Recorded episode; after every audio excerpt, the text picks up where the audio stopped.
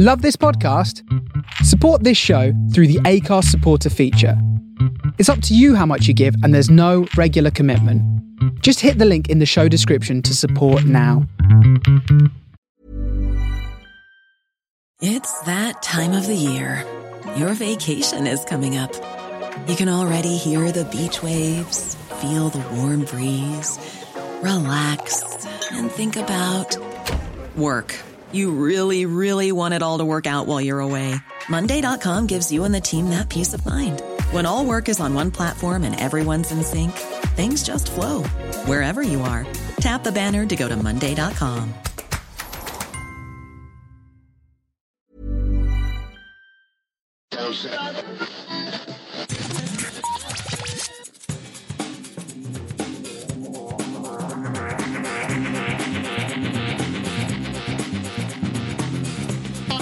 Thank you.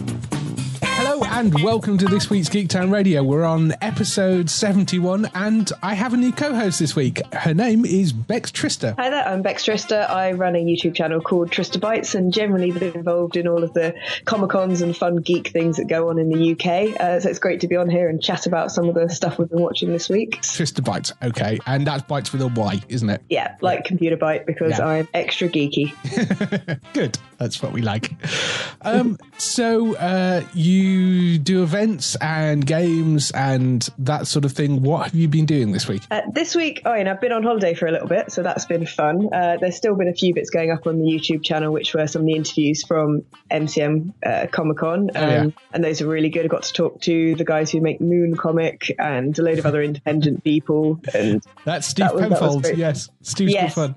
he is awesome. It was very fun, Yes. um, and I always see those guys, so it's great to to talk to them about how their comic came to be because you know you got to know how the moon decided to come down to earth each night and solve crime. Yeah. That's that's just a question you've got to ask. yeah, I, he's he's a, a larger than life character. I think it's fair to say that guy, and and the book's great. It's really funny.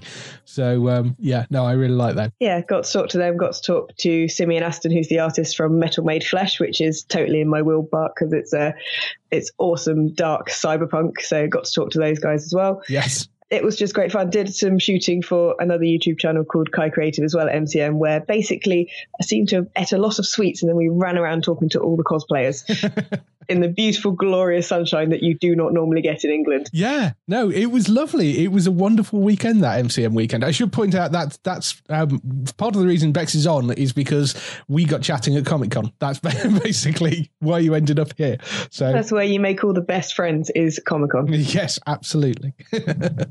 so um, yeah, no, that um, going back to to Steve, uh, the the Moon guy, uh, went to school with Russell Tovey apparently. From, Okay. from Being Human, I seem to remember because he walked past because they were down there. Uh, the Being Human guys were there, were down there, and he walked past, and uh, and Steve went Russell, Russell, and kind of called him over, and I was sort of, you don't remember me, do you? And then it suddenly clicked who he was. There you go. So, One yes. degree of separation between all the cool people. Yes, yeah, there you go. So, um, so yeah, uh, what what games have you been playing? TV shows you've been watching? It's mostly been TV recently. Um, while I was on holiday, I got to see the end of Person of Interest. For those who've been following that, the final series, the final ever episode has now aired, and Yes, it just it's been one of those series that to start with when it first started up it just seemed to be procedural it just seemed to be quite small and then it just basically it all just kicked off and it just became warring ais and it got really really dark and really clever and intense. And everyone in it is just so talented. The writing is so brilliant. And i'm kind of quite sad it's over. I won't give away any spoilers but it does get really seriously epic. And they have a proper conclusion to it all because they knew this was the last series that they wanted to tie everything up intentionally and not drag it out and just have yeah uh, it's it's quite an emotional ride I have to say oh it's, good. it's a bit more sentimental at the end than I actually thought it was going to be it's Good. it's yeah. it's quite violent and fun but it's also it's one of those things where you sort of almost shed a little tear when it's over because you've come to lo- like love those characters so much because they're so well rounded in the world they're in the way they're written. It's such a great show. Um, it's it's really fun. I It's wo- wonderfully multi-layered. Uh, it has a lovely layer of complexity to its writing. They don't make the characters black and white. It has all of those things which uh, have become quite missing. I find in, in a lot of kind of American television, where this it isn't necessarily good guys and bad guys, and there's other things going on that we aren't even seeing, and they start to introduce that a little bit, sort of in the lead up to the end, that there maybe there are other teams, maybe there's other other people doing other things that are running in parallel to this that we've just never seen. Yeah, bit like the uh, the the thing in uh, Shaun of the Dead where where you get the two groups passing each other. yes, that is absolutely exactly what happens pretty much. Just as a little sidebar in it, there is sort of like, oh, there could be more people. Yeah. Uh, and I don't know whether or not that's a hint that maybe one day they'll do a spin-off or something. I don't know, but I just love the fact that they kept the story that broad and they they made it so you could really see a, this real sort of 3D picture of what was going on in their world. Yeah, no, it's a great show. I also got to see the first episode of Killjoys while I was away, and that is amazing. I absolutely love it. Again, it is cyberpunk, it is bounty hunters, it is people rampaging around in space doing things they probably shouldn't do. Yes. it, it really like the first series blew me away. It was so so well written. It was so much fun. It had every single thing I wanted to see and never get to see in TV shows in it. And yeah. first episode of the new series, again, I won't spoil it, but it just kicks off. They they are not messing about. they just throw you straight back into it and escalate things really really well. Um, and it's it's definitely one that looks like it's just going to keep getting better and better. That's that's got one of the Ashmores in it, hasn't it? I can I, am not sure which. It's Aaron, I think, that's in that one. The uh, yes, he was the one that was in Warehouse 13 and Small. Oh yeah, yeah. Yeah. So uh, yeah, he's uh, and he has a twin who is in um in the X Men movies and has been in uh, uh, various other things as well. I always get very confused about which one's which because obviously they look identical. So yeah, I hadn't even realised there was two of them. Yes, there are two. That's now going to blow my mind slightly. yeah, you keep on. It's, it's not just he's really prolific. There are actually two of them. so That's one way of broadening your career, I guess. yes, yeah. He did a great job in that. So you just hire the, yeah, you might end up hiring the wrong one, you know, by accident. Yeah, he can always be his own stunt double. Yes, yeah. And uh, speaking of clones, uh, yes. I've been watching Orphan Black, which is another series I absolutely adore. I'm glad to see that there's so many things that have these sort of cyberpunk elements and these uh, transhumanist elements and things like that that really was kind of overlooked with science fiction on television mm-hmm. before. Mm-hmm. It, everything seemed to focus more around things like your Dark Matters and your Star Treks and things like that, which are all good and I do love them. But we're now seeing these far darker dystopian kind of things coming about. And, and Orphan Black, the latest series, just finished and that was absolutely amazing. I think they've got one more series in it. I think they said they're just going to do one more yeah. series. Yeah, because it's got so big now. Yeah. And I, I, when it first started out, I didn't see how they were going to broaden it to this level. I didn't see how they're going to add this many characters. And every time I've doubted it, they've just turned around and sort of slapped me in the face and sort of gone, nope, we can do that and we can do it better and we can make it darker and we can make it funnier and we can make it more complex and still absolutely work. Yeah. How, how, um, uh, Tatiana Maslany hasn't won uh, like a major award, like an Emmy or something for that yet is beyond me because it's such a phenomenal performance. It's amazing. You forget, you completely and utterly forget that yeah. that's one woman doing so many roles. Even when you see two of them standing next to each other and you realize they can't be doing that, it just yeah it doesn't really register. She is such an amazing, talented actress, and if she doesn't start popping up in major Hollywood things within yeah. months of the last series, I'll, I'll be immensely surprised. Yeah, I mean, it, it must be an incredible um, just CV for her.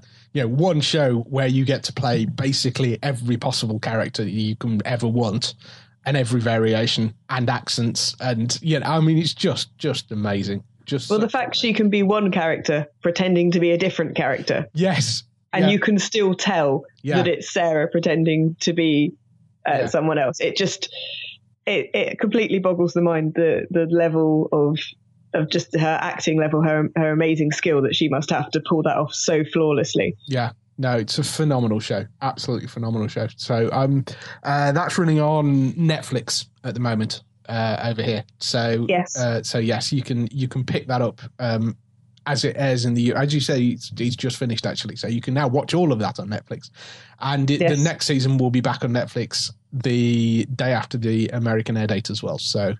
Uh, which I awesome. cannot wait. I literally cannot wait to see how they are going to finish this and how big this is going to get. For those who haven't started watching it yet, really, really recommend watching it. Yeah. It is something that has had so much love and care and attention put into it. Yeah, it is. It's such an amazing show. I'm Yeah. The really fact they've managed to get so much humor into it as well. In something that's Yeah. that dark, they've managed to get an amazing amount of humor into it. Yeah, it's very true. Um, so anything else? Anything else this week? Uh, first episode of Dark Matter. Oh yes, yes. I I watched that last night. Um, what what do you think? Dark Matter's one that I have a little bit of trouble with. It feels a little bit like Stargate universe crossed with anything that's about amnesia. Yeah, It it has a lot of tropes and a lot of things that we've seen quite a lot before. So it's very well put together. yeah, But I I do have a lot of feelings of deja vu when I'm watching it. They are trying to move it forward with this with the first episode of this series. There's a lot of exposition going on in that first episode though. yes, They do seem to be trying to I'm assuming they're trying to speed things up a bit yeah, and move things along a bit, and that's that's presumably a good sign. But I do I do have a lot of deja vu when I'm watching it to a lot of Star Trek episodes, a lot of Stargate episodes. It has a lot of those tropes. yeah. I mean, it, it's uh, it's written by the uh, one of the Stargate guys, um, or it's created by one of the Stargate guys. So so that seems quite likely. People have compared it to Firefly. I don't really quite get that, and that's very hallowed ground to try and compare it to as well. Um, It's not got the same attitude as Firefly. It's it's one of those things that people compare it to um, Farscape and things, but again, it's not got that same kind of attitude. no, You kind of you're going along with the characters on this journey, and they're all some of them are very very uh, you know, they're very skilled and they're very talented and they're very violent, but at the same time, they're all very, very lost. They all seem sort Yeah. of like innocent kind of sheep slightly in some way that you, you want to kind of be protective of them. yeah, no, I I get that. I do get that. Yeah, it'll be interesting to see how it develops. It's one of those ones that's kind of a slow burn, perhaps. Yeah, I mean, it's one of those shows. I think that I think it needed one season to for them to find their feet a little bit. Um, Yeah. and, and you know they they're now. Uh, uh, minor spoiler, but they're imprisoned at the start of the second season. So uh, I, I I think maybe that that's an interesting way of splitting up the team and it it not being quite so contained on that ship and being a kind of you know um, monster of the week kind of thing. Yeah, there was a lot of angst going on in the first series as well, and I'm hoping that they'll move on a bit from that. Because when I sort of have a choice of watching Dark Matter or Orphan Black or Kill- Killjoys or Person of Interest, something like that, Dark Matter would always be the last one I would put on. Yeah, yeah, and it's it's very slick. It's very well produced, but yeah, I think that this series is going to determine whether or not it becomes something amazing, or I continue to feel deja vu because there's clearly potential in it, yeah, and it's just seeing where they're going to go to. And because they have tried to move things forward a lot in this episode, so this episode felt a little bit clumsy to me with the amount of exposition and the amount of people just explaining things at each other. But it could be that that means that the next episode it's all going to kick off and it's just suddenly going to develop. yeah, yeah. Quite So it's possibly. definitely one I'm going to stick with a bit longer. Yeah, yeah. I'm. I think there's some great sci-fi stuff that comes out of out of Canada. I think because these these are both Killjoys and this are both um, Canadian made shows. Um, Yeah. I, there's a certain feel to it as well, uh, like Continuum, which I thought was a great show, but had it, there's a, it, it's got that same kind of vibe to it. I don't know what it is about those Canadian sci-fi shows, but they all feel they, there is a certain vibe to all of them. I think. Yeah, I, I would agree with that. And Continuum was one of those ones that uh, it just didn't really get there for me. I really liked the idea, but I kept wanting to see the stuff that was in the in the future. The bits I wanted to see really weren't weren't in it anywhere near as much as I Yeah. wanted, which is why I love something like Killjoys. It's basically all of what I, what I want to see all of the time and nothing else. it's like all killer, no filler. It is just absolutely exactly what I want all of the time, uh, sort of 110%. Yeah. Oh, cool. Yes, I I watched. I I need to go back to Killjoys because I I saw the first couple of episodes, I think, and then it, it kind of dropped off my radar. I think what happened. It was another one of those shows that I'd I got them recorded and I, I switched from Sky Plus to Sky Q, so lost everything that was recorded on my Sky Plus box, um, No. which is yeah, which was a bit of a nightmare. So uh, there's a, there was a number of shows that kind of just disappeared, and I, I need to go back and kind of look them up again. Do you So- go back and watch it? Because even the episodes in Killjoys that looked like they were filler episodes originally suddenly turn around and become pivotal plot points by the end of that series. So you'd see a Ah. few things and go, I'm not really sure that that's important. This episode seemed a bit like it was just there for filler. And it would turn around and be like, actually, stuff in that episode is, is, is essential to the plot and suddenly becomes majorly important. It's very, very cleverly written. Okay. It, it really does uh, escalate nicely. Um, Ah, okay. Yeah, that's definitely one I'll go back and, and pick up again because I did enjoy the first sort of episode or two, couple of episodes that I watched. I, it was just like I say, I think I just lost track of it at some point. Um, Yeah. so, so yes. Anything else? Anything else this week? I've been trying to watch Preacher. I, I've really, really been trying to watch Preacher. Um, I love the comic books. I read them donkeys years ago, and it, it's a combination kind of of they've they've changed things from the comic books. They've made everyone a bit nicer. right. Uh, Cassidy and Tulip are amazing, and I wish it was the Cassidy and Tulip show. yeah. Uh, but I feel like somebody needs to to commission some kind of abridged version. Right. There's yeah. so many long, establishing, beautiful shots and wonderful cinematography that you just sort of spend a lot of the episodes kind of going, can we get to the people now? and it's starting to feel like a slog. It's very well put together. It's just, it's really hard to watch. Although I have been told that after kind of episode uh, four or five, it's gonna it's gonna speed up quite a lot. But I'm I'm just I'm at episode three, yeah. and and I keep wanting to watch more Yeah. I, mostly to see Tulip and Cassidy, but then going, but that's an hour of my life. and it's just, ah, it, it's one of those ones. It's just quite difficult to watch. Yeah, I, I kind of know what you mean. Now, I I hadn't read the comic books, so I had no idea quite what to expect, and I I was sort of. I mean, I, the the first problem I had was I was expecting it to be less funny and a lot darker. You know, more kind of in the vein of something like Walking Dead, or you know, I I hmm. because it was very difficult to tell from any of the advertising what sort of show it was. So then you watch the first episode and it's very weird. you know, there's all sorts of bizarre things going on. You've got Cassidy going off on the aeroplane and and uh, murdering loads of people and it's it's very strange, but it, it does sort of draw you in, but it is very slow going. Just I mean, I'm finding that as well. I I I, I am I I sort of want to see more of it. And I agree with you. Cassidy is one of the best characters in there. Yeah, there's a scene of Cassidy in the church with a chainsaw. Yes, yes, that's the second Um, or third episode. That yes, Yeah, and and those scenes and and the bits with Tulip are just they're so amazing, but they almost feel like they're being directed by someone else because it's it's these all these slow shots, yeah, and then suddenly it's sort of like here's ten minutes of awesome, amazing. Look at that! da, da, Ah, now we're back to somebody slowly walking off into a sunset. And it's like yes, I know we're in a small sleepy town in America. I got that from the first episode. Can you stop showing me establishing shots? it's very pretty. We know that. Can we just have some more plot? And uh, I just wish it was a bit quicker. And I'm very patient with TV shows, and I'm very patient, and and I have a love for for beautiful, beautiful cinematography and directing and things. It just feels like they've sort of got a bit carried away with how nice everything looks. yes, And yeah, and really, what they need to do is, is step it up. And hopefully, people have said to me that it will do that after episode four. And it's just getting to that point. Um, and it doesn't help that the the the things they've changed from the comic book sort of grate me slightly. Not because you know, oh, purist comic book, nothing can be changed, but just because it's a lot nicer and it's hmm. it should be darker and funnier. yeah, That's the thing. The funny bits that we get, it should be more of that. And the darkness, it should be, it should just be more than that. It just should be leveled up. yeah, yeah, And they, it feels like they're trying to give this story a much stronger moral compass than it should have.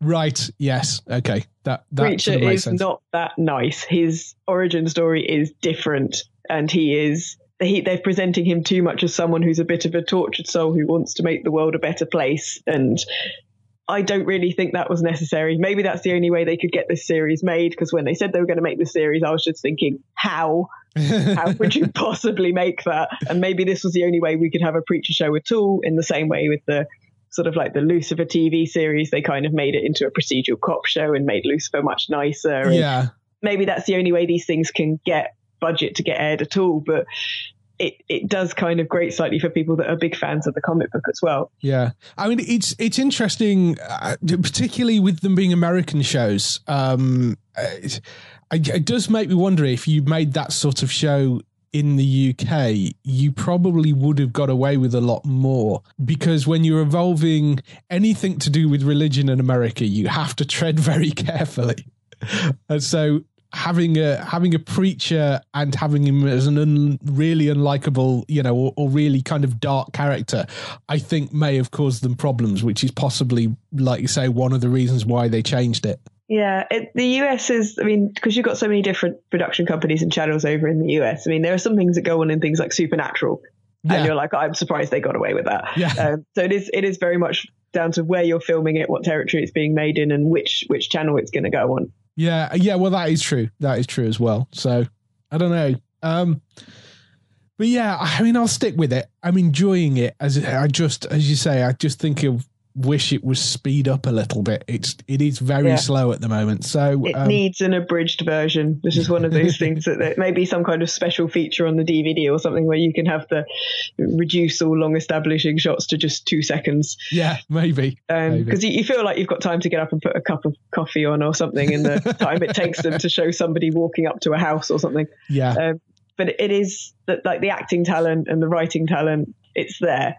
Yeah it, uh, it just hopefully, but like I said, people keep telling me just get to episode four and suddenly it'll be fine. And if that's true, then it's entirely worth it going through the first three very slow episodes to get there. Yeah, yeah. I, I'm not up to episode four either, so uh, we'll we'll see when I get there. I need to sit down and watch the rest of it. So, um, that it? Anything else? Anything else this week? Those are the main ones, really. Okay, that's, that's kept me quite busy and quite happy so yes, far. Yes, good stuff. So, um, the the the only kind of new thing that I I picked up this week because it suddenly popped up on Netflix was a TV show called Crazy Ex-Girlfriend, which is is completely non-genre, um, and and uh, it's essentially about a a girl who lives in New York is kind of struggling with her job and her life bumps into an ex-boyfriend who dumped her when she was at summer camp when she was 17 years old.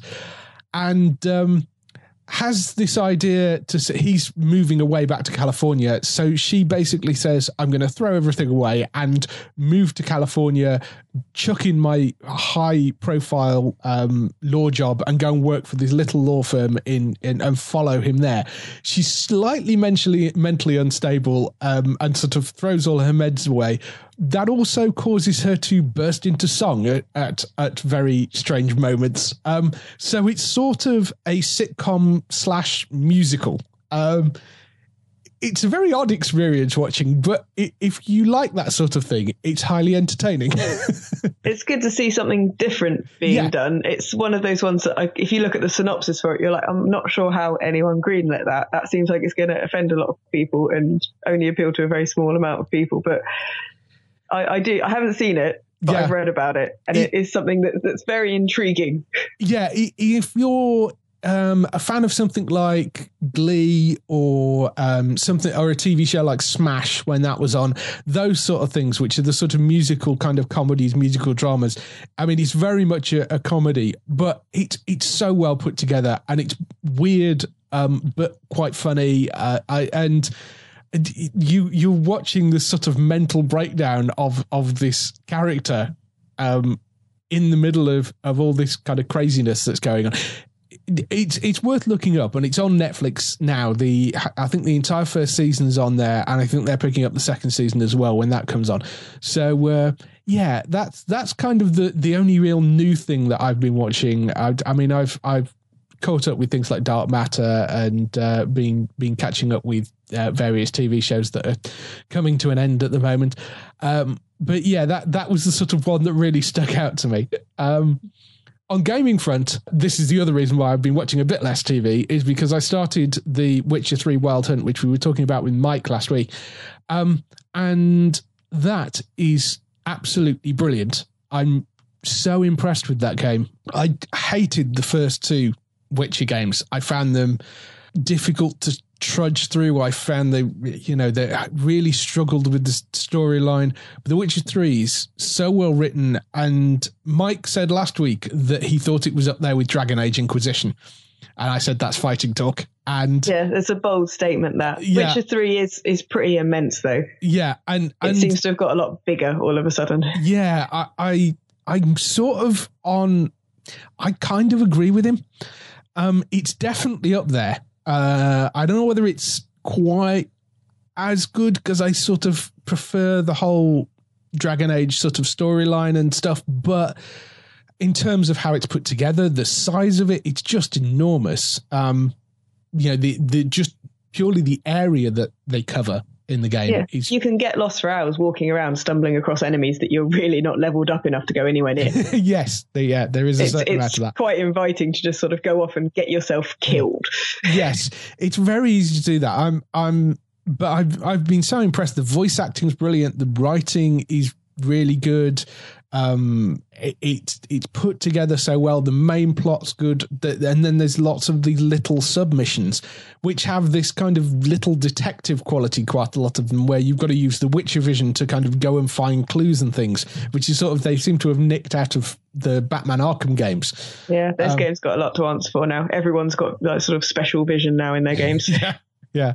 Um, so yeah, I I'm completely sold on it. Uh, I actually bought it on Xbox originally and, and found myself really struggling with the controller. Uh, and I, I'm much more of a PC gamer. I always have been. And then it popped up in the Steam sale for I think 15 quid or 13 quid or something because I'd already got the previous two Witcher games. So I think it ended up in 15 quid. So I thought, oh, well, I'll just buy it on PC as well. and then traded the game, the, the Xbox game back in. Um, so I'm much happier on mouse and keyboard now. And uh, I'm playing through it on that. But yeah, definitely a recommendation for that. It's it's absolutely superb and deserves all the plaudits it's been getting. It's really good. So uh, yeah, so if you want to lose your evenings for the next so many months, oh yeah, then it's definitely a good way to do that. Yeah, if you if you're if you're married and are in any form of relationship, probably don't buy it because because you might not be by the time you finish. Uh, but yeah, it's a uh, it's a fantastic game. Really, really good. Um, so there's that. And uh, one other thing I wanted to point it out on the on the website at the moment, we've got a competition running only until Saturday. Uh, because it's to do with the premiere for Star Trek Beyond. So it closes on the uh, 9th of July, which is this coming Saturday, you can win two premiere tickets and a big goodie bag of Star Trek branded stuff. Um, if you want to go onto the website and enter that, you can enter via the website, the Facebook, or via Twitter, uh, or all three if you want. So, um, uh, yeah, but it, it will close this Saturday, Saturday 9th of July. So you need to kind of get in there fast. And that's that's all for the sort of introductory things. Should we move on to some TV and film news? Why not? First bit of TV and film news this week was the the big thing that dropped yesterday, uh, in that Chris Evans has walked away from Top Gear um, having made all sorts of remarks about how it was doing brilliantly and and how it was all great and it was all wonderful. And uh, then on Twitter last night posted stepping down from Top Gear, gave it my best shot, but sometimes that's not enough. The team beyond brilliant. I wish them all the best. Um, the news are saying that the show is going to continue. They're not going to replace him. Matt LeBlanc will become the main host. Uh, Rory Reid and Chris Harris will probably have their roles upped. Sabine Schmitz and Eddie Jordan are probably still going to be involved somehow, but um, it's it's looking like uh, Matt, Rory, and Chris Harris are going to be the the main kind of three hosts by the sound of it. Uh, I don't know whether you, do you watch Top Gear. I don't know whether you've seen any of the new version of it. I am the wrong person to ask about Top Gear because I, I, I never really liked it at all. It right. all seemed to become controversy and politics and yes and things like that, and I just kind of stopped watching it a very very long time ago. It's interesting to see how they're trying to revive it and and do these things with it. But yeah, I have not watched any of them. yeah, I mean the new the new version um, was kind of interesting. Um, it, it wasn't working. The the studio stuff in particular, more than anything else, the studio stuff really didn't work. Uh, it was very, very forced. And if we believe a lot of the rumors, uh, Matt LeBlanc and Chris Evans didn't get on particularly well. The interesting thing was how well Matt did out of it really more so than Chris. There, there was an interesting thing today that I saw of a, it was a graph of um, Chris's airtime on the show.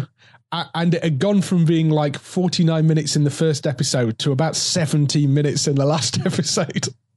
They'd sort of chopped him out and replaced him with kind of more Matt and more of Rory and more of Chris Harris sort of throughout the series. Um, so he'd been very much sidelined, I think, by the end of it. a lot of these things are about the chemistry between the different hosts and the friendship and relationships between them. And I guess, like a dysfunctional relationship, they just started to sort of distance themselves from each other and then finally admit that maybe it wasn't working and one of them needed to move out the flat. Yeah, that that seems to have been the case. Um, and I, I think that was the biggest surprise, though, was that people really like Matt LeBlanc on that show. It, it seemed to work really well, and he he did a really good job. And he's into his cars, and it worked really well.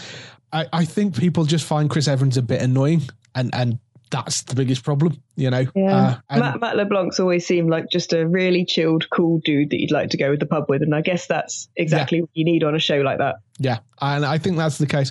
Interestingly, it's gone from being three idiots messing around in cars, which was what it had sort of become towards the end of, of the run with the uh, three original guys.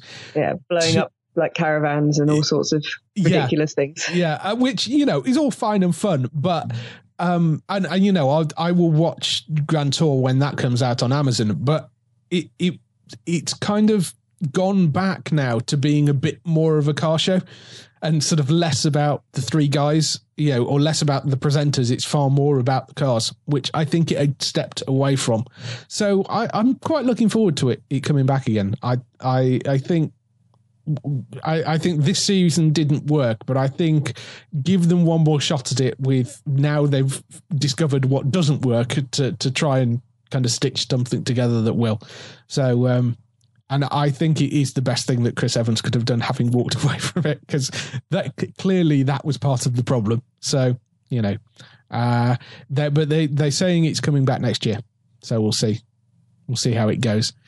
Um Next up, we have some uh, DC TV news, which I'm sure is closer to being on your wavelength. Absolutely. so um, there's there was a ton of stuff because there was um, in New York this week, Heroes and Villain Villains Fan Fest uh, was which is a big fan convention uh, happened in New York. So there was a few bits of news came out from that. Stephen Amell said that Flashpoint will affect Arrow and the other DC shows um, coming up. Now, we've talked about this before, but Flashpoint is the aftermath of of what happened at the in the series finale of Flash, where Barry goes back in time to save his mother, um, and that will have altered the reality of the sort of present. So and we were saying a few weeks ago, will that affect affect the other shows? And Stephen Amell has confirmed that it is going to affect the other shows. So Flash will air first, then Arrow, then Legends, and then Supergirl. I, I, do you know the Flashpoint storyline particularly? I, I don't know how Yeah. much of a yeah. Okay, Yeah, So- this is this far more in my area, and I've been really, really happy to see exactly how much stuff they have thrown at Flash and Arrow and Legends and things. They are taking massive, important, pivotal plot lines and they are throwing them in there, not afraid to shake things up, change things, kill off characters, bring characters back.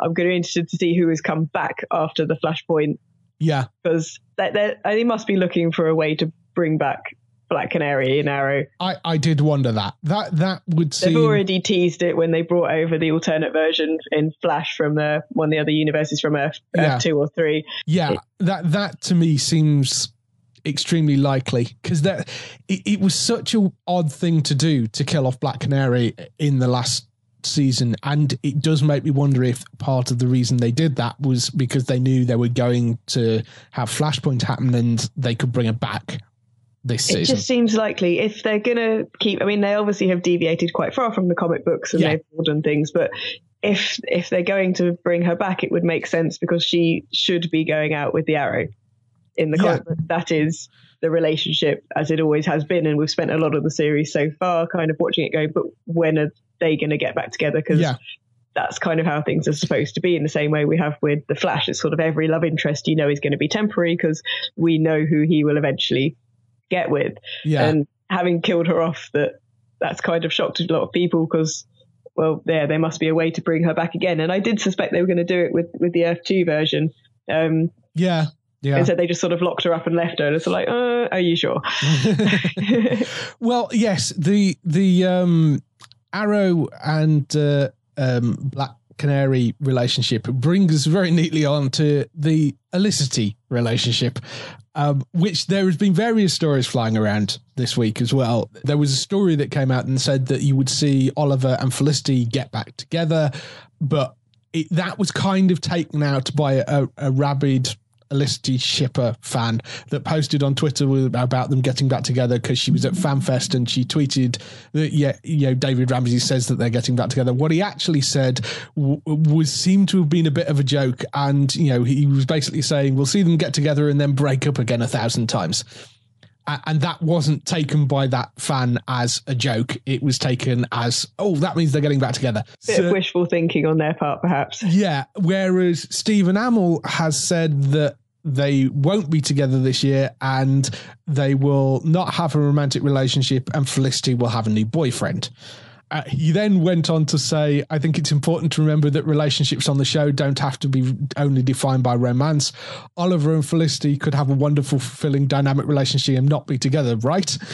To which he was booed quite loudly. so, um, I, I, don't know what what are your I mean I'm assuming your feelings on this are are you need Felicity out of the way because if you're looking for Arrow and um, Black Canary to get together she kind of needs to be sidelined. It just seems inevitable they get together, and anything else is kind of a meandering tangent that you know is going to go wrong again. So you're just watching people be set up for failure. I mean, I am mostly hoping that they're going to move away from the romances because yes. so much of the show seemed to be focusing on on the romances and it's just like okay he has now slept with every single female character to the point where they're bringing in more female characters for him to have relationships with I mean, yes. when he when he went and met Shadow's twin I was like oh my god he's going to start dating Shadow's twin for that like one tiny like flashback episode I was just like this is just inevitable because he clearly cannot yes. stay away from the ladies um, yeah. and it's become I think somewhat got to the point now where it's overshadowing a lot of the content of the series is there's just too many relationships and too many of the drama elements are yeah. starting to supersede everything else and i'm hoping they'll step back from that yeah and like strip the thing back down to sort of a smaller team and the core members and get get it back on track a little bit because i know that a lot of people i've been speaking to have been dropping off watching arrow and carrying on just with flash yeah because they had felt that it'd become too much of a romantic drama and not enough of a comic book TV series. And and I can see where they're coming from there. I've still been watching it. Um, partly because people like Damien Darhk, I've forgotten the actor's name temporarily, but he's an amazing actor. Yeah. And you know, he when he was in uh, Desperate Housewives, I watched Desperate Housewives, and that's totally not in my area. but he's just such a good actor that he can draw me into anything. So he's pulled me through that series. Yeah, and yeah. I need the next series to be less about the romance and more about the core group and more about actually fighting crime again. Yeah.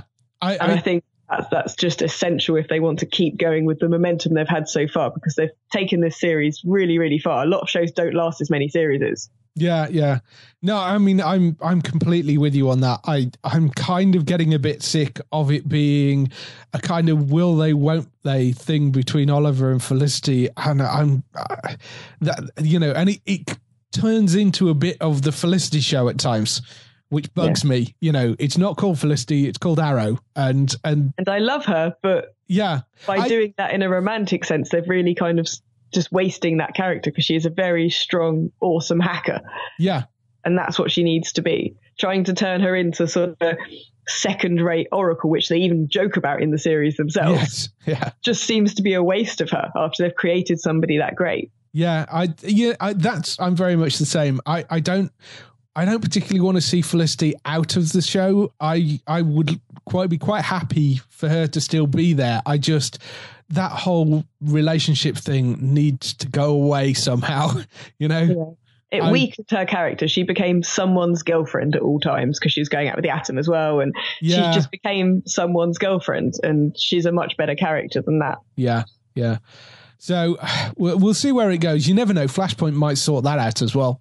Um, hopefully, hopefully they'll use it to iron out all of the kinks. It's, Yeah. it's a great opportunity for them to just like with a sledgehammer yeah, take out anything that wasn't working with their show and be completely justified in doing it as harshly as they want. Yeah. The other thing with with Flashpoint is um, whether it will officially be used to fold Supergirl into the same universe because the only time we I mean we've had that Supergirl Flash crossover but technically I think Supergirl was set on Earth 3 I think was the the idea um, because they have that conversation about whether you know she he's kind of reeling off superheroes and she's going nope nope never heard of them and he's never heard of Superman or Supergirl. So uh, I I do wonder whether Flashpoint will be used as an, as a way of of kind of folding that all in into one so they're all in one cohesive universe now I think that would be the, the best way of doing it. Anything else would just be adding a something extra sort of pointless plot device when they've already Yeah. got something perfectly good that they can use to do that. Yeah. Supergirl, I've I dipped in and out of. I utterly hated it for quite a lot of the time because it seemed like it was even more aimed at 12 year old girls than Smallville had been. But the Flash Supergirl episode was amazing. yeah as That bit when he rushes in with the ice cream, I was just in stitches. It was so good, and it proved that the cast and the people in in Supergirl could be a great show. Yeah, yeah.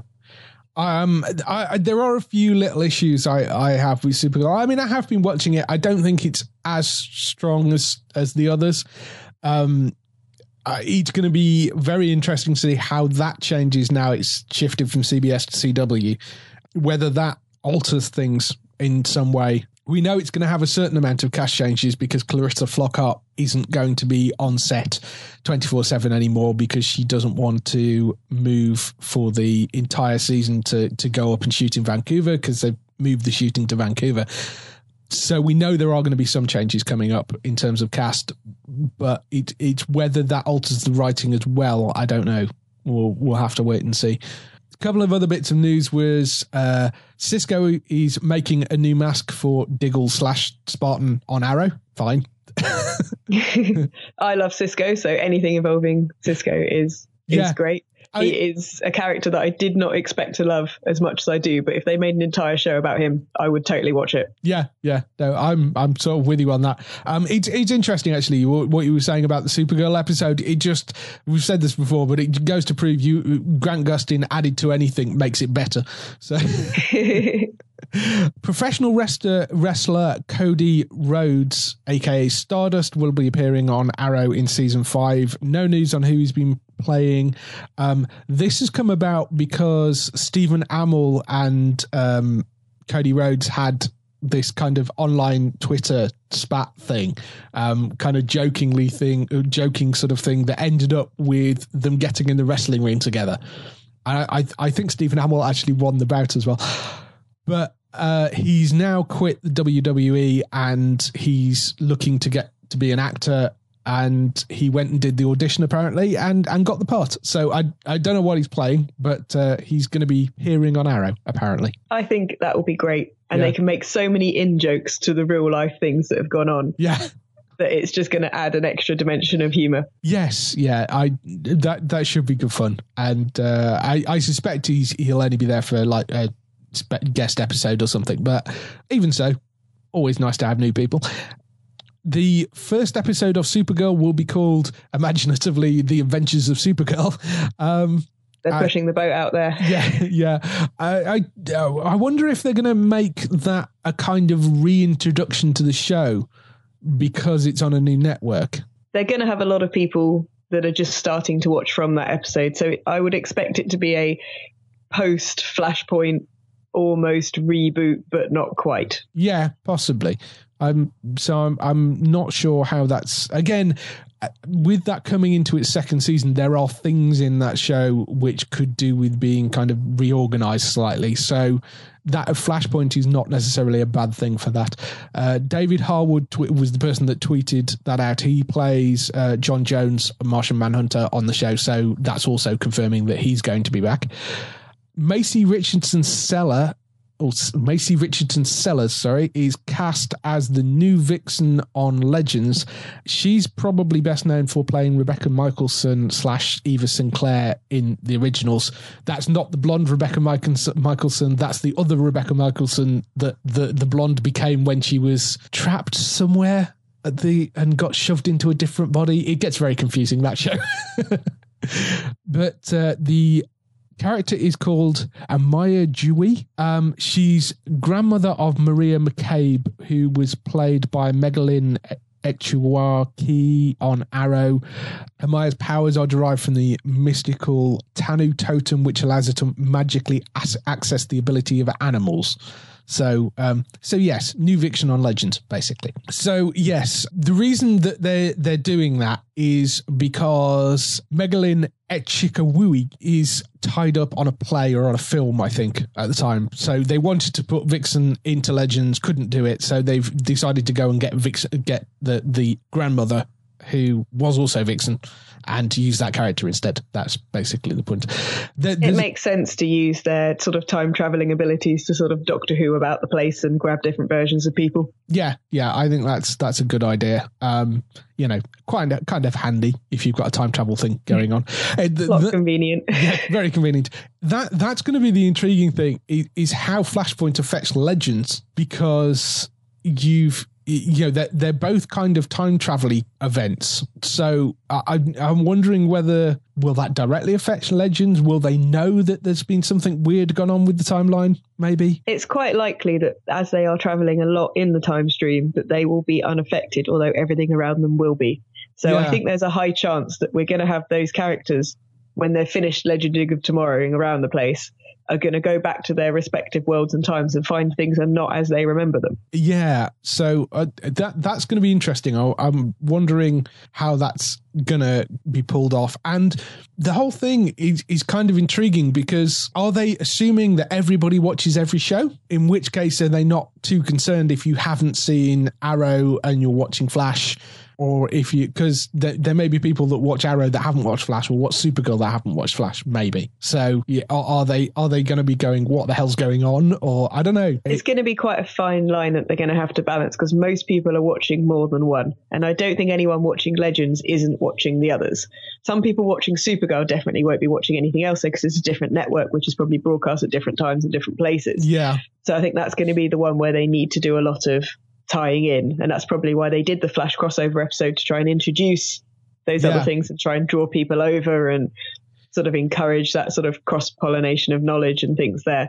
It's going to be it's going to be quite good and fun. I mean, all the shows do work independently at the moment, and I'm assuming they're going to keep that going. They're just yeah. going to have to probably add a little thing on the beginning, you know, maybe a bit of um, text in a sort of a Star Wars style, going, by the way, everything's changed. yeah, I, that's going to be interesting to see how it runs.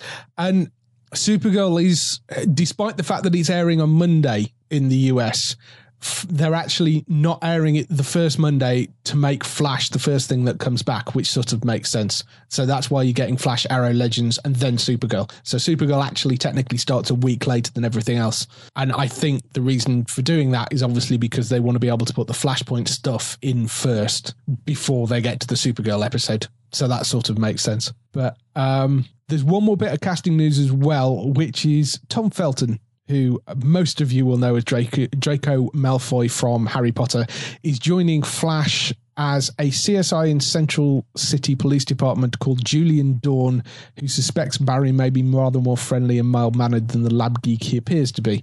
Interesting bit of casting. Yeah, I mean, he's obviously going to find out who he is because, you know, there's nothing Barry likes more than running around telling everyone who he is. True.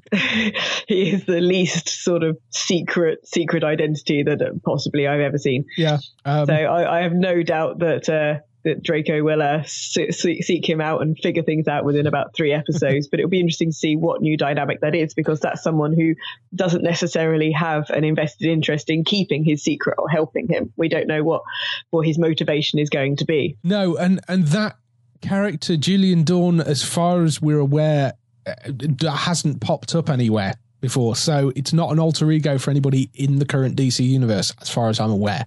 Whether he'll morph into somebody else, as as tends to do on that show, uh, they want to keep us guessing with some of these things. Yeah, yeah. They, they have very, very specifically, consciously made sure we are kept guessing on certain fronts. Yeah, I, as the thing with sort of Barry's dad and the guy in the mask, which that always that was that last season where every so often they drop in the kind of guy in the mask that was locked in Zoom's kind of cellar, and you kind of went past him, and then they never really referenced it.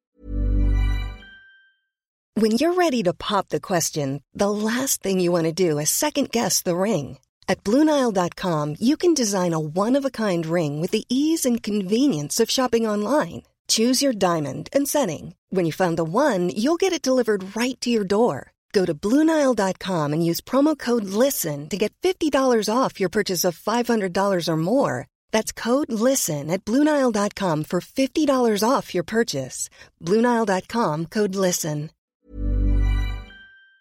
It was like, who's that guy? And then they kind of forgot about it and went off and did something else. And then three episodes later, you get, who's that guy in the mask again? Maybe we should rescue him. He didn't look too happy. yeah, exactly. It's bizarre. So yes, I that was kind of fascinating. But um, yeah, no, I I do love that show. I mean, out of out of all of those DC shows, I think Flash is by far the strongest. I would say. I, I'm surprised that it became that way for me as well. Originally, I didn't think that Flash would ever compete with Arrow. Yeah. But there's something about Flash, the interpersonal relationships. It is just so fun. Yeah. And that fun, even when the episodes aren't as good, the fun and just the playfulness of it and the humor of it pulls you through. Whereas if Arrow episodes start to drag a bit, it's just the drama and the seriousness that kind of keeps that one going. Yeah. Yeah. And it, it, has meant that slowly that Flash has sort of won me over as being the one I want to watch most, with Arrow being secondary. Yeah, I I think it it's the cast, the writing, and I, it is the fact that that Grant Gustin and that little team actually of of you know um, Barry and Cisco and Caitlin and you know that that that little group are so well written and it's a bit like Buffy the Vampire Slayer style. Yes. You yes. know, the interaction between those people, it's so human and so funny and so relatable. Yeah. That you'd happily go and be friends with all of those people. Yeah. I, and I think that that's what draws people in and that's what keeps people in through even the bits that, that may lag a little bit while they're figuring things out. There's just always something great in every episode. Yeah. Yeah, I I just I think they they're so well written that relationship. It's so good. So um, yeah, I'm looking forward to all those coming back. They they should all turn up. I, I would think they'll be running very close to the US, so they will turn up at some point in the autumn. Um, but I we don't know exactly when whether they'll leave a bit of a gap or what. So, uh, but yeah, they, they'll be back on Sky in the autumn at some point. So, look forward to them returning. Um, over on Netflix, there is a a new old show coming as they've announced that they're rebooting the 60s TV show, which might have even been 50s TV show, uh, Lost in Space. For those of you who are too young to to know of Lost in Space, uh, it was about it was basically a, a, family that are stranded on a planet after their spaceship crashes, uh, and it was about the interpersonal relationships between kind of all those different people. I don't know. Are you were you aware of the original TV show, um, or or the the Matt LeBlanc movie that was made in the nineties? Yeah, well, I think my main reference is going to be that it can't possibly be worse than the movie, which are, bits of it were fun. Bits yeah. of it were fun, but it really the movie didn't need to exist. And my worry is that the same thing could be said of this TV show. It, it's one of those things where it's a it's a very iconic TV show. Most people associate it with their childhoods, and it didn't necessarily age that well as a TV show. So it's going to have to kind of be so different that maybe they've just bought the premise for the name. But I, I will have to see. I don't know enough about this to make a, a real, a real proper sort of informed judgment on it. No, I mean, I'm sort of interested in you know, if they do take the premise of it's basically a a family that ends up stranded on a planet, uh, says find themselves battling strange alien environments and their own personal demons. If you made it quite a lot darker, because obviously the original show was not dark at all, but very of its time. Yeah, very of its time. Um, if you made it, a, you know, much more modern and much more dark original take on on, on it, it, it could be quite good potentially. I think. Well, the premise is quite loose, so it's yeah. it's where they're going to take it, and I think at the moment we just don't know enough. No, and the fact that but the thing that I like about it is the fact that it's Netflix doing it, and Netflix very rarely put a foot wrong when it comes to This making original shows. The, the, you know, even a bad Netflix original show is genuinely all right. So, so I, I mean, it could be like V, because when they said they were going to remake V, I was horrified, and then I absolutely loved it. yeah, yeah. Um, unfortunately, not enough of you did. um, it's made two seasons, didn't it? I think. That? Yeah, I just wish they'd been given three episodes to tie it all up, Yeah. because the, the, the sort of end of that second series, you just sat there going, ah, I'm never going to find out what happens. Yeah, it was infuriating. It They was just took a little bit too long to kind of kick off with the second season. They lost too many viewers sort of near the middle. Yeah, it it is a it is a shame with that. It was a good show. I, I did enjoy it. So yeah, I I don't know. I'm I'm hopeful for this because I think it could be very interesting because I don't think they're going to go down the sort of campy route of the original. I think you could make a very interesting, much darker version of Lost in Space that that could work really well. So we'll see um, where they go with that. But uh, I, I think 2018 they were talking about for that. So we've got a while to wait before that gets anywhere. But uh, they, yeah, they are doing it. So so there's that. And uh, final bit of news for this week: True Blood the musical is coming. Yeah, that, that doesn't really need too much comment. That just that exists, does it? Um, this is sort of like the same way I felt when they said Sailor Moon, the musical, was coming, and then they made five Broadway shows of it. Um, I'm sure people that like True Blood will absolutely love it, and I make no other comment. Yeah, it's okay. It's been written, uh, uh, directed by Pam McKinnon, who is a Tony Award winning Broadway director. The cast includes a somebody called Ellen Foley, who was on Night Court in the US, um, Claiborne Elder, who is a Broadway star, and um, Ann Harada, who is from Avenue Q. Music has been written by Nate Barr, who we've interviewed before on, on the show, actually. He's a really lovely guy who has a very weird collection of instruments made out of some very odd, like bones and stuff like that, uh, which is why he was quite appropriate for True Blood. Um, but he's a very lovely guy, but he's he's apparently writing the music for it as well, um, having written all the music for the TV show. Living Dead Girl author Elizabeth Scott is writing the book and the lyrics, and Alan Ball, who was the person responsible for creating the TV show, is apparently keeping a sort of overall eye on the stage version. So, yeah, it's in early development at the moment. We don't know how soon it's likely to get out. Uh, if it gets out at all, it's just a case of watch this space. But if it does, I'm imagining it will end up on Broadway. And if it does work there, it will probably tour internationally. But yes, seems you can make a musical out of anything, or at least try. Did you know there was a SpongeBob SquarePants musical? Apparently, This this doesn't surprise me. it saddens me slightly, but it doesn't surprise me. I know it's yes. I, apparently, you can make a musical out of it. I'm, I'm, I know they've done Batman stage shows, but I am waiting for a Batman the musical. I'm, I'm sure it's got to happen at some point. They made Spider Man for goodness sake. So Yeah, that went well. yeah, yeah. yeah. Every week they seem to uh, they seem to drop something heavy on one of the cast, unfortunately. So yes, that's all the news for this week. Uh, next up, we have an interview. The interview this week is with uh, somebody we've spoken to before, actually. It's the composer Mac Quayle. He's the guy who is responsible for writing all the music for American Ho- Horror Story Hotel, uh, American Horror Story Freak Show, Scream Queens, People vs. O.J. Simpson, he wrote the music for, and um, Mr. Robot, which is, is coming back for a second season very, very soon. The first season as well, you can pick up on the Universal channel this month. Um, and it's a brilliant, brilliant show. So well worth going to to uh, seek out. It totally worth watching. So we talked to Mac about all these different shows uh, about the upcoming season of Mr. Robot, uh, about how it was working on American Crime Story versus working on American Horror. So here's the interview with Mac. I hope you enjoy this. I will see you afterwards with some air dates. Hi, Mac. How are you? Yeah, I'm doing okay. A little, little, little busy, but Yeah, I think we, we last spoke about 12 months ago, I think was the last time we talked. Yeah, Uh, um, yeah.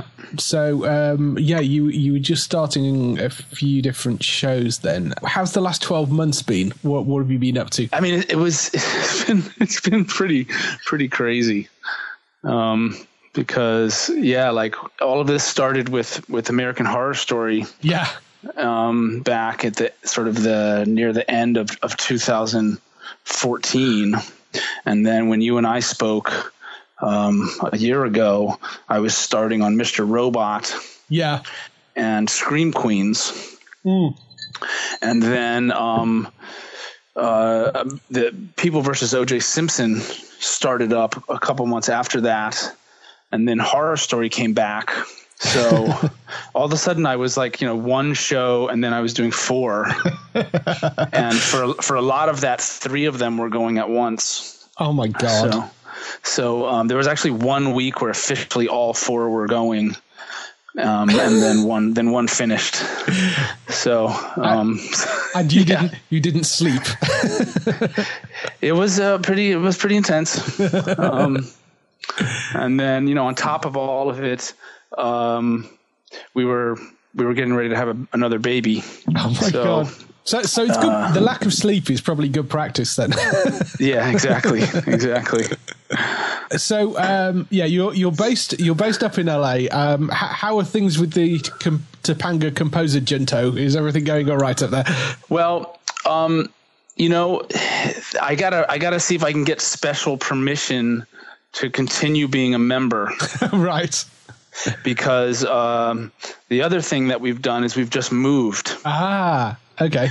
So um, because having a second baby wasn't enough, we also needed to move, and um, so we're now in Laurel Canyon, Okay. Yeah. canyon hopping. Yeah. Nice.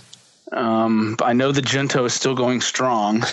Hopefully, they'll allow me in as a visitor uh, one of these future meetings. Yes, yeah, yeah. They're, they're uh, I've I've been talking recently with, with a few different guys who, who aren't actually based up there. They're amazingly there are composers in other parts of California as well. Yeah, it's true. It's not all just in Topanga.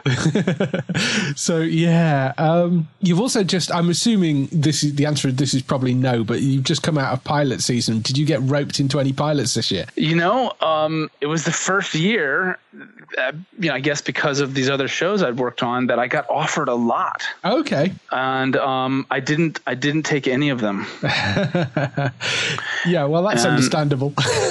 Yeah, I mean, it, it was mostly scheduling, mostly because um, I had planned sort of a hiatus when the, when the baby was coming, and there's also, you know, there, there were some decent scripts, but there was nothing that was really, really jumping out at me. Yeah. and I've, I've been fortunate to work on these product uh, projects that I consider to be like really special and unusual yeah, and um, so I kind of I don't really feel like I want to take just like another show.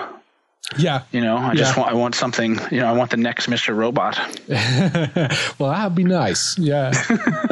um, they've- yeah, I mean, you, you've done amazingly well with, with the shows. I mean, uh, obviously, three of them are uh, Ryan Murphy shows. Um, all of them have actually aired over here, which is is quite rare these days. Uh, and Mr. Robot's actually just got picked up on, on network as well as running on Amazon Prime over here.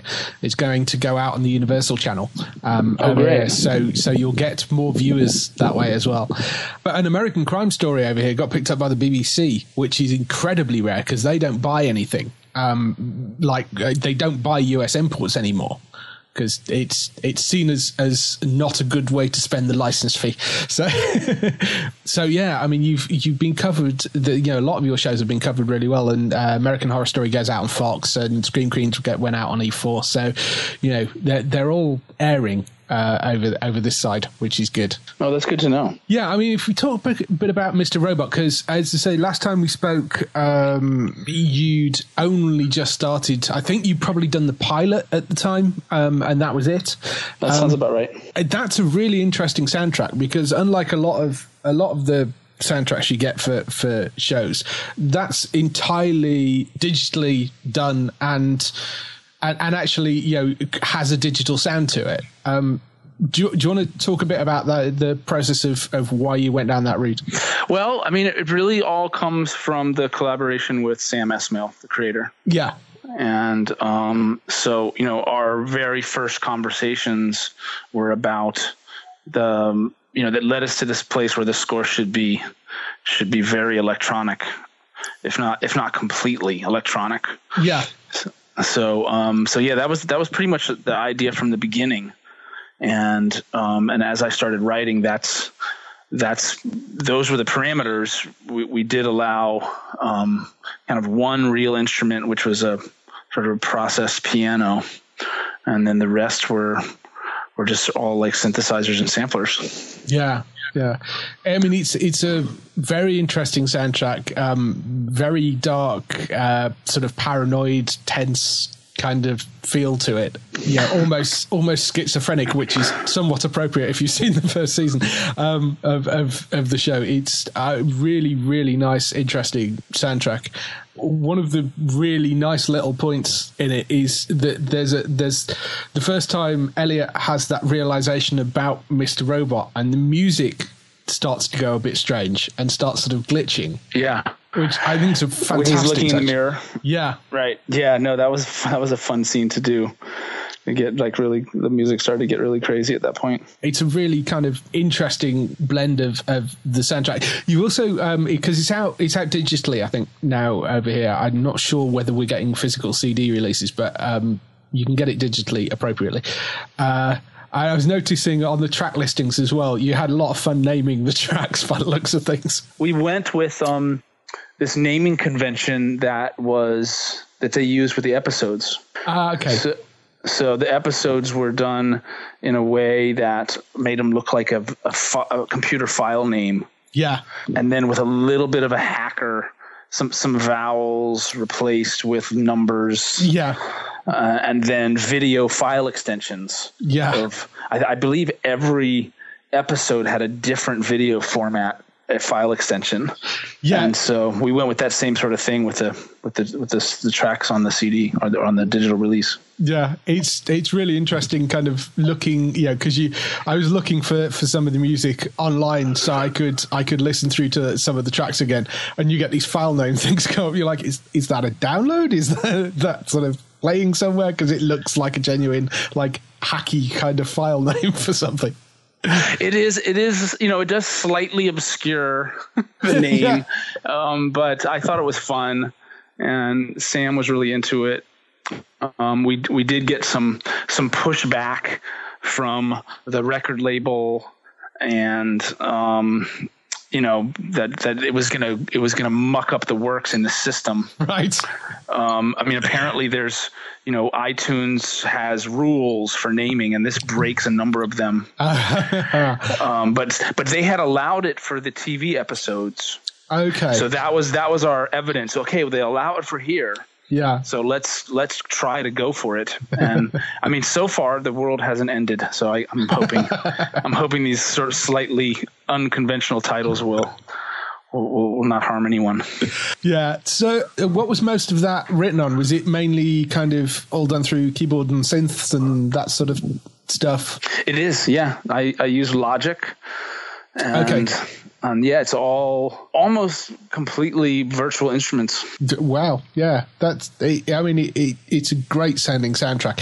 And um, oh yeah, one one question: Did your child actually help with any of the writing of that? This is related to a video you posted on Facebook. Well, she she does uh, give me inspiration. she gives she gives me a, a motivation, you know, to to get up every day and work hard. and um, occasionally she she comes in the studio and and plunks around on the keyboard. yeah, yeah, I noticed that. It was very cute. um, if we move on to to uh, American Crime Story, um, how how did you go about approaching that? Because that, I mean, uh, uh, you know, a very very different type of show, and I mean, it's even different different to the um, to, you know to obviously American Horror and and Scream Queens. How is that in terms of uh, coming up for the sound? Well, um, you know, once again, it, it begins with a conversation, you know, with Ryan Murphy and his team about about where the music, you know, how it might sound. And um, you know, out of that conversation, it was that it, it should it should sound modern, um, not overtly electronic, Yeah. but also not completely organic, sort of like a hybrid in between the two, where maybe you couldn't tell w- what some sounds whether they were whether they were electronic or organic. And you know, our initial approach was was kind of in the in the way you know I, that I've worked with them on Horror Story and Scream Queens, where you know the music takes a very you know it's, it it has a front seat yeah. um, it's it's very dramatic. It it's uh, there's a lot of it. Yeah. Um, it pushes the story along and does all these all these things, and and so we we went down that path at first and discovered that it wasn't really what it needed. Yeah. That it really needed something more subtle, um, less music, uh, more uh, quieter, just sort of to be there to help a little bit, um, but let the actors and the story do most of the work because there's such great performances Yeah. in that in that show. And I mean, the story, of course, is is uh, is a classic, and and the script is great, and so it like it, it just didn't need it didn't need a whole lot of music really pushing it along. Um, there's you know there's a few spots certainly where where the music does a bigger role, but mostly it just kind of stayed out of the way and and just gave a little bed for for everybody else to do their thing. Yeah, yeah. I mean, it's uh, as you say, it's, it's such a good show, and you know, incredible acting in it, and that sort of makes sense um, to to kind of pair it back. They used quite a lot of um, uh, m- pop music tracks and stuff in that. I seem to remember as well because there is a soundtrack. There, somebody's kind of put a soundtrack album of it on uh, on Spotify, but it's sort of made up of the various songs that, that were throughout the thing.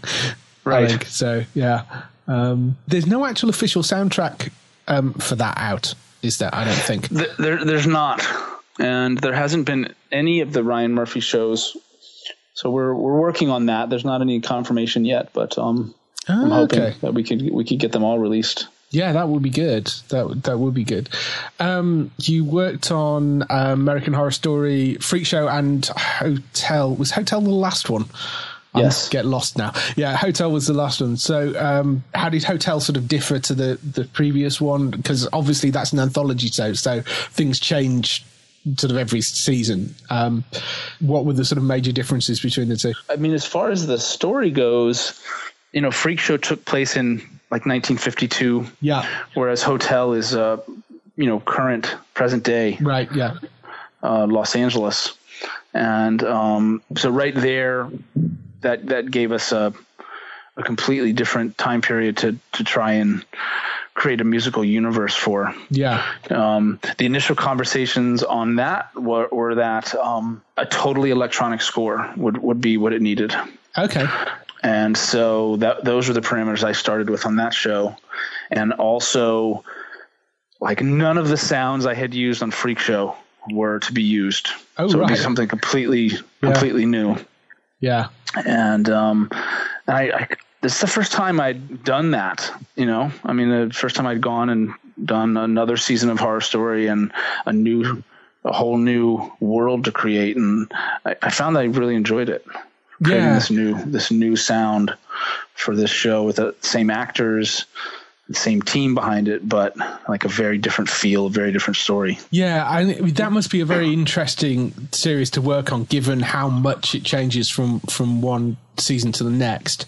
Without a doubt. Yeah, no, it's it was really nice. It kept it kept it very fresh. I mean, it was like working on just a totally different show. Are you? Um, are you, I mean, I'm assuming there's another series of that coming. They have um they have announced. Right. Okay. Yeah. This, Um, this is the season six. Okay. Uh, so I'm assuming are you working on that as well? Yes. Because I I know they have switched people before. So, uh, but uh, and what about American Crime? Is do you know any more about that yet? Um, I mean, I only know really what's been read, you know, written in the trades. Right. Okay. which is that um, it's supposed to be dealing with uh, Katrina, the hurricane, Right. Okay. Yeah. and I mean, I can only guess maybe something to do about the the government's response Yeah. Um, but I, I don't. Yeah, I, I don't know anything else. so I don't. I don't think we'll be seeing OJ in that one. no. Um, so what are you working on at the moment then? Well, I've just started season two of Mr. Robot. Ah, okay, yeah. Um, So that- I've been working on it last last few weeks. is that is, are you down to one show at the moment then? Uh, one one show right now. Ah, good. That must make life a lot easier. Uh, yeah, it's definitely uh, definitely easier than three. So how how's um is the sound altering much? Is the is the uh, for the uh, second season of that, or um it, is it are you are you kind of pulling things over from the first season, or is it kind of a is there a, any major changes coming for that? I mean, I can't I can't say too much about it. Yeah, no, of course. Um, with, you know, the attention that the show has gotten after season one, um, this this year is very different as far as everything's classified and you know very, tight lockdown security on the information. Um, what Sam has said in the in the press. Yeah, I think I think applies to the music too. I mean, you know, we have the same characters and some new ones, and uh, the characters are developing, and and I believe the music will as well. So it'll there'll be some something familiar, but um, there'll also be something new about it. Yeah, yeah. I am a huge fan of that show, so I'm I'm really looking forward to, to get it, getting it uh, back. I, I also love the fact that the the hacking that they portray in the show isn't somebody mashing away at a keyboard. They actually did some work and getting that right as well. That has been uh, said many times. Yes. that um, this is a most accurate portrayal of hacking out of Hollywood yet. Yes, I think that's probably very true. Um, if we move on to some more kind of general questions, have you got a, a favorite piece of music that you've written for any particular series? I mean, I know, I know it's difficult because all music's kind of like your children, but Well, um, you know, I'm I'm particularly fond for if if I think about the Ryan Murphy shows, um, you know, both uh, seasons of American Horror Story, I wrote what turned out to be sort of a main theme that was used throughout the season. right, and I've, I'm pretty pleased with both of those. They're in, in Freak Show. It was a piece of music that we, we first really hear when Elsa meets the the twins right, in the hospital. Yeah. and um, it, it it ended up defining a lot of the sound for the rest of the season, and I was quite fond of that. Um, in Hotel, there was another piece that um, I, I guess really ended up being sort of the the theme for the hotel itself, right, um, and it had this mixture of electronica and then something some old violin that was off, recorded off of a record or something. And um, so I was quite fond of that as well. You know scream queens um, there was a there was a cue I had written in episode one which ended up getting turned into this song for the main titles oh wow, and I yeah I was quite the the song was called "You Belong to Me," yeah, and uh, yeah, it's kind of a mixture between I don't know soundtrack and and and pop song. okay, cool. So I was quite quite fond of that one. Did you have involvement in in turning that from from the soundtrack into the pop song? Yes, Oh, cool. That's yes, good. I, I did. I had written the cue, and then it was time to do this. Um, you know, write something for the for the main titles, and and I thought that that would would nicely uh, turn into something for this. And uh, I got a, a couple of collaborators on the lyrics and melody, and and then we had our we had our little song. Nice, nice. You, of course, that's that's not your first foray into into writing, uh, into doing that sort of music, because you have worked with an awful lot of, uh, um, you know, uh, billboard artists over the years as well. I, I have done a lot, you know, working with songs and production and remixing. Um, definitely. Yeah, is that your the first time you've kind of uh, created sort of lyrics and stuff? Were you kind of involved in that side, or were we, did you sort of hand that off to a lyricist? Well, I'm, uh, yeah, I'm. I have. I guess I'm not much of a lyricist. Yeah, Um, I'm not bad at helping right. with the lyrics. yeah, So I, I'm I can sit there in the room with the with someone who's uh, you know more suited for writing the lyrics, and I can I can add words here and there Yes. and help and help solve puzzles Yeah, yeah, a good sounding um, board by the sounds yeah, of it. Yeah, yeah. So I'm, I'm I'm pretty okay with that. But I guess uh, you know I wrote some lyrics really early on in my career, and I haven't done a whole lot since. So I think maybe maybe that's not my. I mean, I mean, in general, I think um, being a songwriter hasn't been my strong point up up until this. Yeah. You know, pretty much throughout my career, um, and I like to think of what I've been up to lately with the scoring, like that's that suits me better. Yeah. Like the the dialogue and what what's happening on screen, like that those are the lyrics. Yeah. And then I'm and then the song is the the music of the song is what I'm what I'm scoring. Yeah. So that that sort of works for me better than than just writing a song, I think. Yeah. Yeah, no that makes sense. Um, since we're on the subject of kind of um, uh, pop music and that sort of stuff, uh, do you have um, any musical recommendations? Are there any people that you listen to uh, when when you're not working? You know, I, I don't I don't listen that much. I'm in the studio so many hours of the day. Yeah. Um, listening to music outside of that won't be the top of my list. Um, you know, I will hear about something someone will say, "Oh, you've got to check out this score to yeah this film or that show," and I'll I'll listen to that occasionally. Yeah. Um, and then sort of my go-to general listening of music is this internet radio station. Okay. Um, that's called Secret Agent. Oh, I'm aware of that. Yeah, that's a great one. yeah, it's part of the Soma FM group. Yeah and um, was a lot of stations. It probably got like 25 stations or something. Yeah. And this one, I've been listening to it for, I mean, it has to have been 15 years now. Yeah. And yeah, it just has a wonderful mix of spy music yeah. from the 60s and groovy lounge music and electronica and some film score stuff. And yeah. I mean, it's just a really nice really nice mix. Like I, will have that on in the background if I'm if I'm listening to something random. Yeah, yeah. No, I, I have listened to that station when I I uh, I work from home now, but when I used to work in an office, we'd occasionally have that on just as background music. It was it's great. It's really good. It, it works good for parties too. Yeah, yeah. No, I'm it's sure good. it's good at party music for you know some mellow party. Yeah. Um. So, uh, what are you doing next? Is it is it just more Mr. Robot, and then and and then when American the American Crime, American Horror, and the other and uh, uh, Scream Queens start up again, you're back on those. Well, I believe American Horror. I'm going to get started on some early ideas for that right. relatively soon. So that'll be the next thing. Right. Um, I'm not sure yet about the other shows. I'm right. not sure about Scream Queens when that's going to happen. Okay. I'm guessing it'll be at some point in the summer. Yeah. Yeah. Uh, so probably you know probably early August or something, but I haven't I haven't gotten a schedule. Yeah. Um and a couple of last questions. Are there any TV shows you're watching at the moment? Do you have any particular favorites? There's just a handful now because I haven't had time. Yeah. To indulge my my TV watching, but um, I'm a big fan of The Americans. Yes, great show. Great show. Um, Homeland.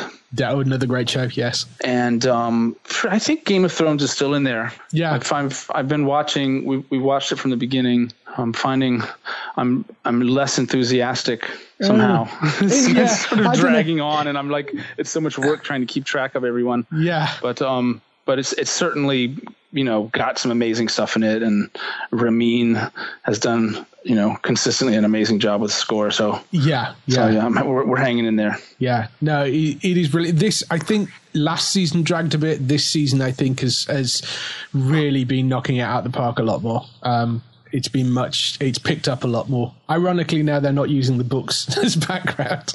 I right. think that's given them a bit more freedom. But um, but yeah, um, yeah. And there's so many other shows that I want to watch.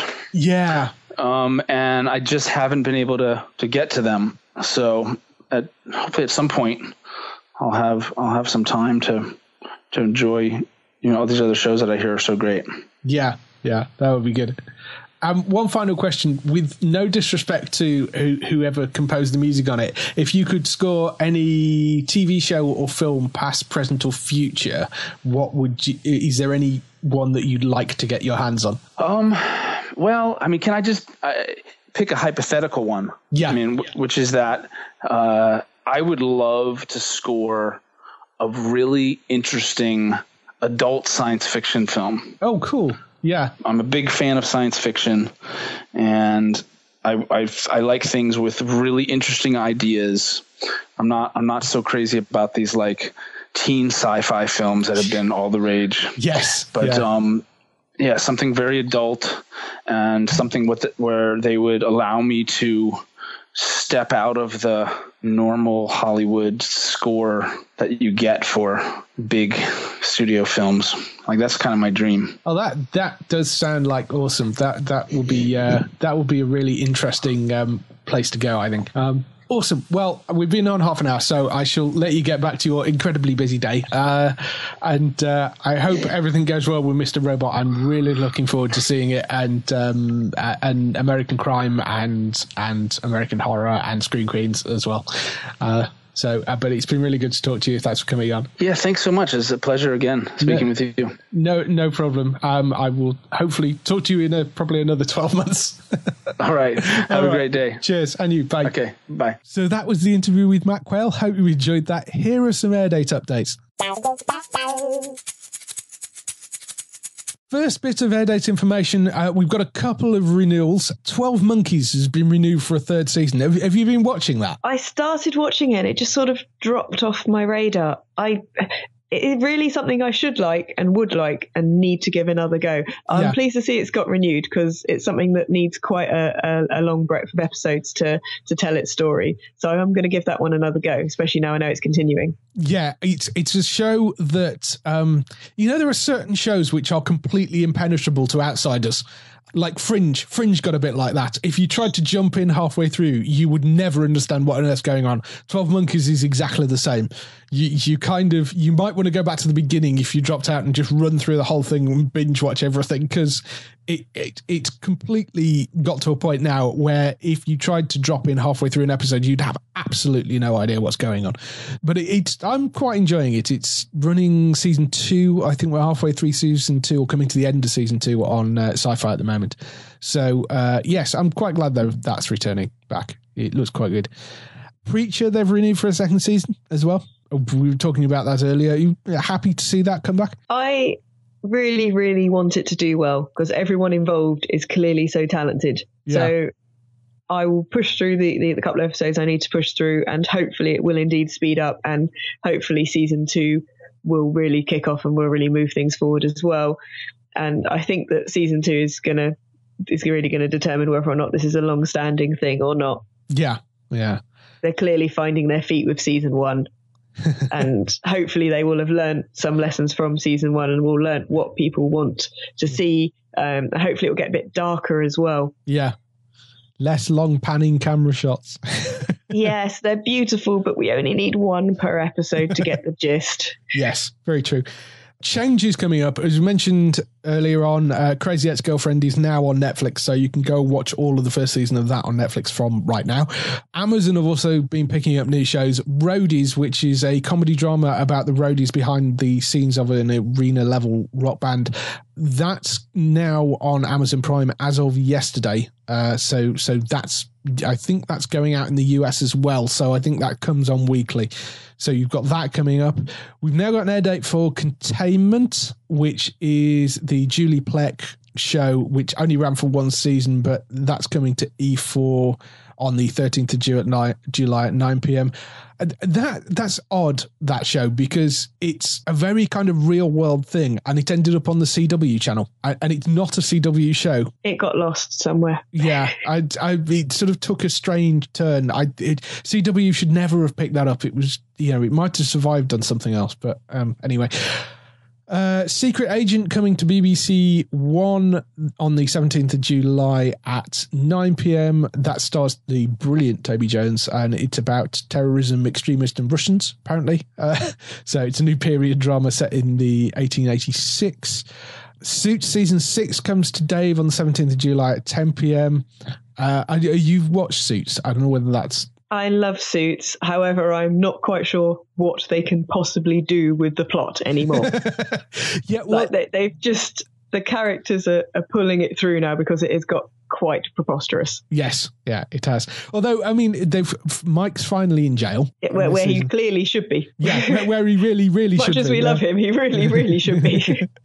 There is a trailer up. This is not spoilers because there's a trailer up for it. So, yeah, Mike starts off this season in jail. The company is being sued because of the fact that every case he touched is now can be turned upside down. We know there are some cash changes potentially coming because Gina Torres is coming to the end of her contract. The guy that plays Mike is is popped up on the end of Legends as well as Hourman, if you remember correctly. Yeah, it's there's this some must be the last season of it. They can, there's there's no more people to sort of put in jail or double you know stab in the back, and and they're just yeah. they, they they must just be running out of plot now. It's been brilliant. It's been a great Yeah. ride, but Yeah. there just isn't anything more to do. Yeah, I, I'm sort of with you. I, I'd rather it didn't uh, outstay its welcome. I much as I, I love the show as well. It's fantastic. You know, I, I just, yeah, I'm sort of with you on, on. Hopefully, it'll go out on a high and not kind of limp on afterwards. Um, yeah, which is kind of what White Collar did. White Collar were like, right, we've run out of plot now. Let's have an amazing crescendo ending to this, Yes. and then just call it done. And I much rather have that rather than things kind of drag and drag and sort of slowly, like you know, something's been injured, kind of crawling down the side of the road. You sort of feel sorry for it in the end. So I'm hoping this will be an absolutely amazing season, and then they will just put a big finish on it for us. Yeah, yeah, that would be good. Uh, but yeah, seventeenth of July at ten PM. That comes. That's I think that's only running a week behind the US as well, or a couple of weeks behind the US. So that's fairly close. More stuff coming from the US. The Late Late Show with James Corden is coming to Sky on Demand and Now TV from the 19th of July. And that is going to be airing literally the day after. You'll be able to get the entire episode the day after.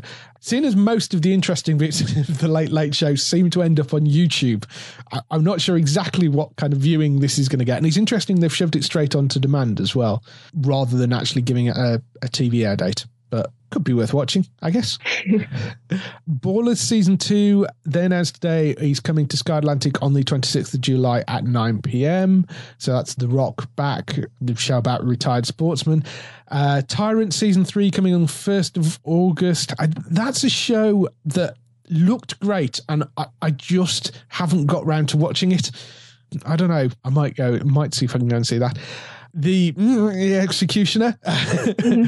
Nicely done there. yeah, uh, which comes from uh, Sons of Anarchy creator Kurt Sutter. This was his take on sort of British history. It was about a Welsh revolution um, or Welsh rebellion against the British in the 13th century. It seemed like a very odd thing to go for after doing a thing about a California motorbike gang and then going to do that. Um, so yeah, it's it's that's arriving on the second of August for at 10 p.m. on the History Channel. There's only one season of that, so that will be a lot, but it could be worth watching because Kurt Sutter does write some great stuff. Uh, and with it, did you see any of Sons of Anarchy? I don't know whether that was. I, I'm aware of it, but I haven't really sort of sat down and watched any episodes properly. It it is well worth watching. It's a really really good series that. Wolf Creek, which uh, is not a show that I was ever aware of, but it's coming to Fox UK on the 30th of August at 10 p.m. It's apparently based off a feature film that was also called Wolf Creek. Uh, stars 12 year old American tourist targeted by a crazed serial killer, survives the attack, and then embarks on a mission of revenge. So, yeah. Don't know any more about it than that. Could be really, really interesting. Yes, could be. It's an Australian drama, and we don't get that many Australian shows over here, apart from what's the Wentworth Prison one, I guess, is an Australian drama, but there's not that many of them. So could be good if you like your sort of horror thriller things. Once Upon a Time season six should be back on Netflix on the 26th of September. I, and now I started off watching it for the story, and now I mostly watch it for the costuming. it's Okay. become so much in each episode. They just throw so much information at you in each episode now, and I'm mostly distracted by just how beautiful the set pieces and the and the costuming and things are. And I've got cosplayer friends who absolutely immaculately recreate the costumes, and it, it's very very beautiful. But yeah, Yes. it is mostly just about the costumes for me now. Yeah. No. I yeah. Well, if if you're into cosplay, I can entirely see that. Yeah. Carters Get Rich, which is a new show. It's a new British comedy about a boy geek who develops an app that makes his family rich. Uh, stars James Van Der Beek randomly. Uh, it's coming to As you do. yeah. it plays the sort of American that that buys the app and makes them makes the this little kind of urban British urban family millions. It comes to Sky One in uh, the autumn.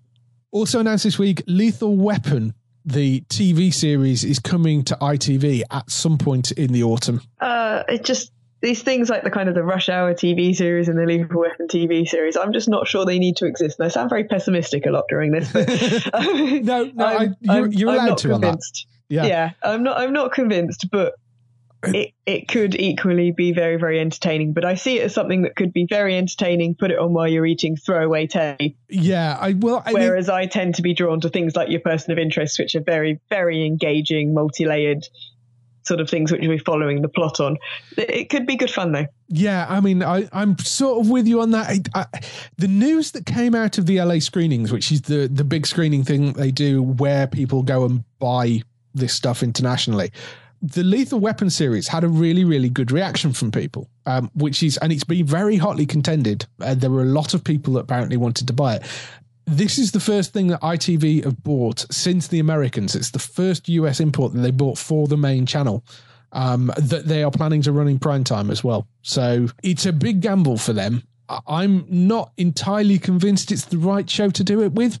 Uh, That's very expensive two words they've just bought there. yeah, um, I I don't know. I, I it's it's so difficult to judge because the Rush Hour TV show was quite bad. I thought.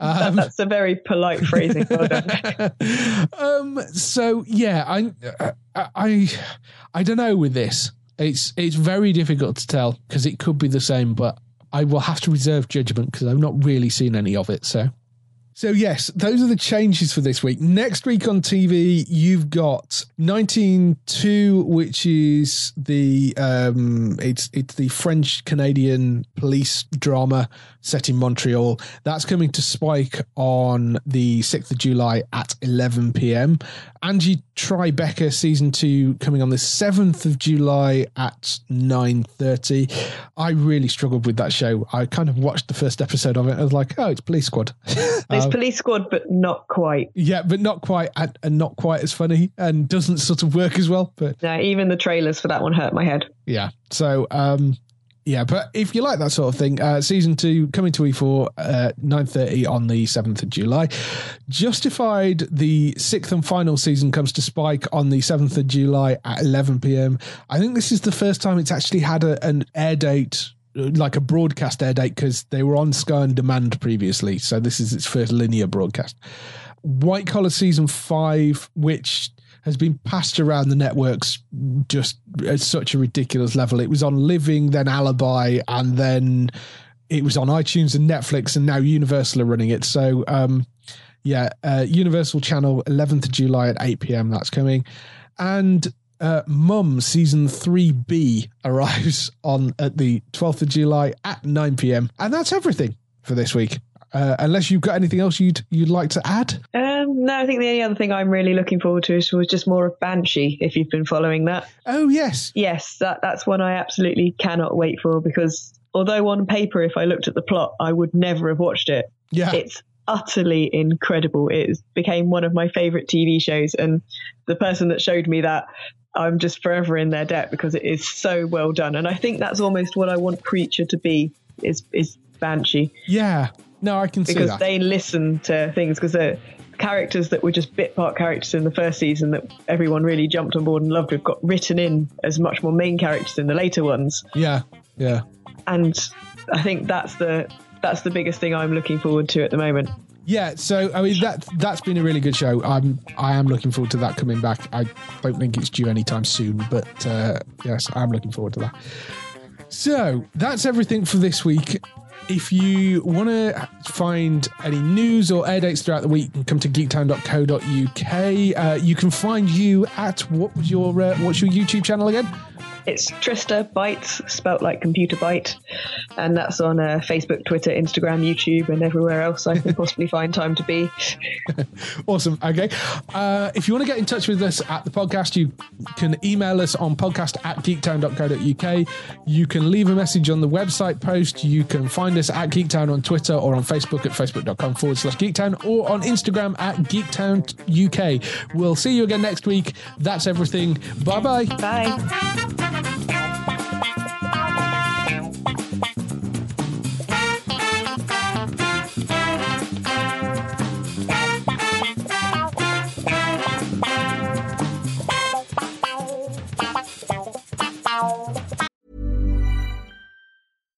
When you make decisions for your company, you look for the no-brainers. And if you have a lot of mailing to do, stamps.com is the ultimate no-brainer. It streamlines your processes to make your business more efficient, which makes you less busy. Mail checks, invoices, legal documents, and everything you need to keep your business running with stamps.com.